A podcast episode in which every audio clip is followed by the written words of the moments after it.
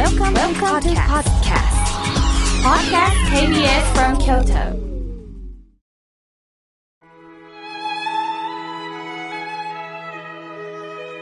改めまして、僧侶の河村明慶です。今日の法話のテーマは、人生に目覚めるについてお話しいたします。いよいよ、啓蟄ですね。土の中で冬眠していた虫、動物がむくむくっと目覚めて地上に上がってくる季節です。植物も花を咲かせていきますね。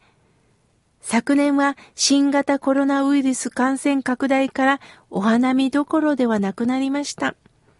今年はお花見を楽しめるのでしょうか散歩をしていると桜の花の芽が見えてきます。さて、この桜の花芽というんですが、昨年の夏に作られていくそうですね。その後、休眠という状態になるそうです。休眠ということは、いつか目覚める時期を待つということなんだそうです。冬から春にかけて気温が上昇することで目覚めると思われますが、休眠した花の芽は秋から冬にかけて一定期間低温にさらされることが重要なポイントだそうです。冬の寒い気温が目覚めのスイッチとなって眠りから覚め、開花の準備を始めるそうです。これを休眠打破というそうです。休眠打破の後は気温が上昇するに伴って花の芽の成長が加速するんですって。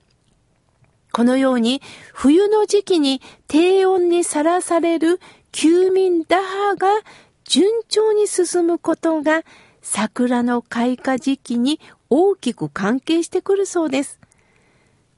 私たちの人生の花が咲くのはこの寒い時期、つまり苦労を経験しなければ明るい人生はないということなんです。しかし、なかなか花を咲かせられないという方がおられます。それは休眠状態が必要だということを分かろうとしてないということです。どういうことかというと、どうせ自分は何をやってもダメ。これをしても無理。もう誰にも相手にしてもらえない。あの人が悪い。この環境に生まれたから私運が悪いからと決めつけたり、誰かのせいにして終わってしまう。また、自分の人生に囚われ、囚われるっていうのはね、もうがんじがらめになるということです。本当に大切なことが見えてない状態が休眠状態です。よく相談を受ける一つに自分を変えたいとおっしゃる方がいます。何をどう変えたいのかなといつも返事をしています。それは自分の都合の良い状態に変えたいんではないかなと思うんですね。やはり人間というものは不利な状態にはなりたくありません。自分だけが責められるのって嫌なんですよね。これは私にも当てはまります。嫌なことを言われると反発してしまう。しかしそれは眠った状態なんです。つまり寝ているということは暗闇の中にいるということなんです。これを仏教では無明と言います。まさにこの無明は私の休眠状態と言えるのではないでしょうか。ただ、自分自身への囚われを捨てることはできません。だからといってね、開き直ったり、諦めたりしてはいけませんよ。なぜ仏教の教えが大切かというと、本当の生き方を教えていただけるからなんです。さて、話は変わるんですが、私の移動手段は、まあ、徒歩、電車、バス、まあ、急いでいる時はタクシーを使います。先日道を歩いていると、向こうからすんごい勢いでね、自転車が向かってきました。ああ、ぶつかりそうになると思って、私は建物の方に避けたんです。すると自転車も同じように建物の方に避けてぶつかりそうになりました。その後、その方は気持ちを切り替えてスッと去っていったんですね。私としては良い気はしませんでした。そのことをその後にあった友人に話したんです。すると友人は、妙慶さん、自転車が向かってきたら、まず立ち止まるんだよ。向こうは運転しているのだから、変に妙慶さんが左右に動くと、ハンドル操作を誤るから、もちろん建物の方に避けた自転車の人も良くないんだけども、今それを言っても仕方ない。止まることなんだって言われた時に、目が覚めました。お互いに左右に動くからややこしいんですよね。人と口論しそうになった時も、お互いパッパッパッパ喋るから口論が続くんですよね。まずこちらが立ち止まる。立ち止まるっていうことは聞く。そして相手が落ち着いた時にどうしても伝えたいことは、じゃあいい？ということで伝えたらいいんですよね。まるで自分自身の生き方、ありようを教えてくれたようでした。しっかりと今の状態に向き合う。ただ、暗闇として終わることだけではないんだな。そうだそうだ。ここから何か発見するんだな。休眠打破を終えた桜は今年もその美しい花を咲かせるんですよね。美しい桜の花は多くの人の心を和ませます。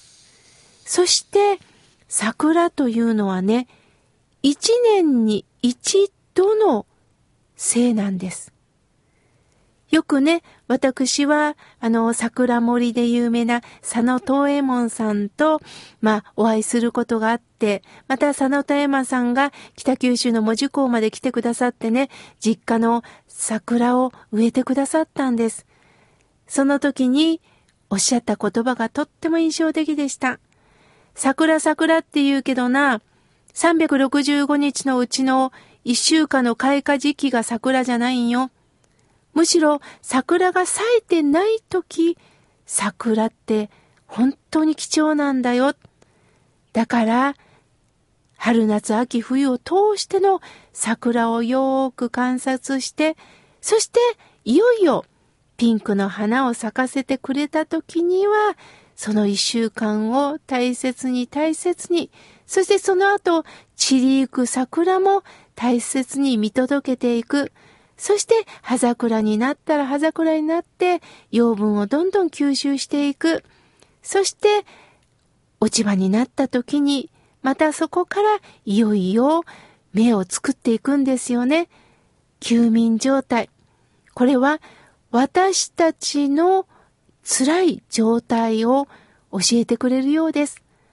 皆さん、イライラした時には、そうか、これは私の今、試されてる時なんだ。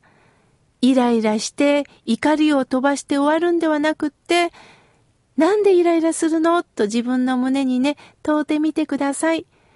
ああ、辛い辛い。もう私なんか最悪と答えを持って決めるんではなくって、何が辛いの？何をあなたはイライラしてるの？どん底なの？それを自分自身でもう一度確認してください。そして次に思うことは、この辛さは花が咲く前の辛さなんだなということをどうか感じてほしいんです。そして、この寒さを経験した次に、いよいよ、いよいよ、花が咲くんだな、今まで動物も虫さんもずっと土の中で眠っていました。そして、なんとなく春の声を聞いたところでむくむくと地上に上がって目覚めたんです。さあ、私たちの人生の目覚め、それは辛さをまず経験してこその目覚めです。あなたの今の辛さ、辛いだけで終わらずに必ず希望をいただける前の辛さだと感じながらどうか生きていきましょう。今日は人生に目覚めるについてお話しいたしました。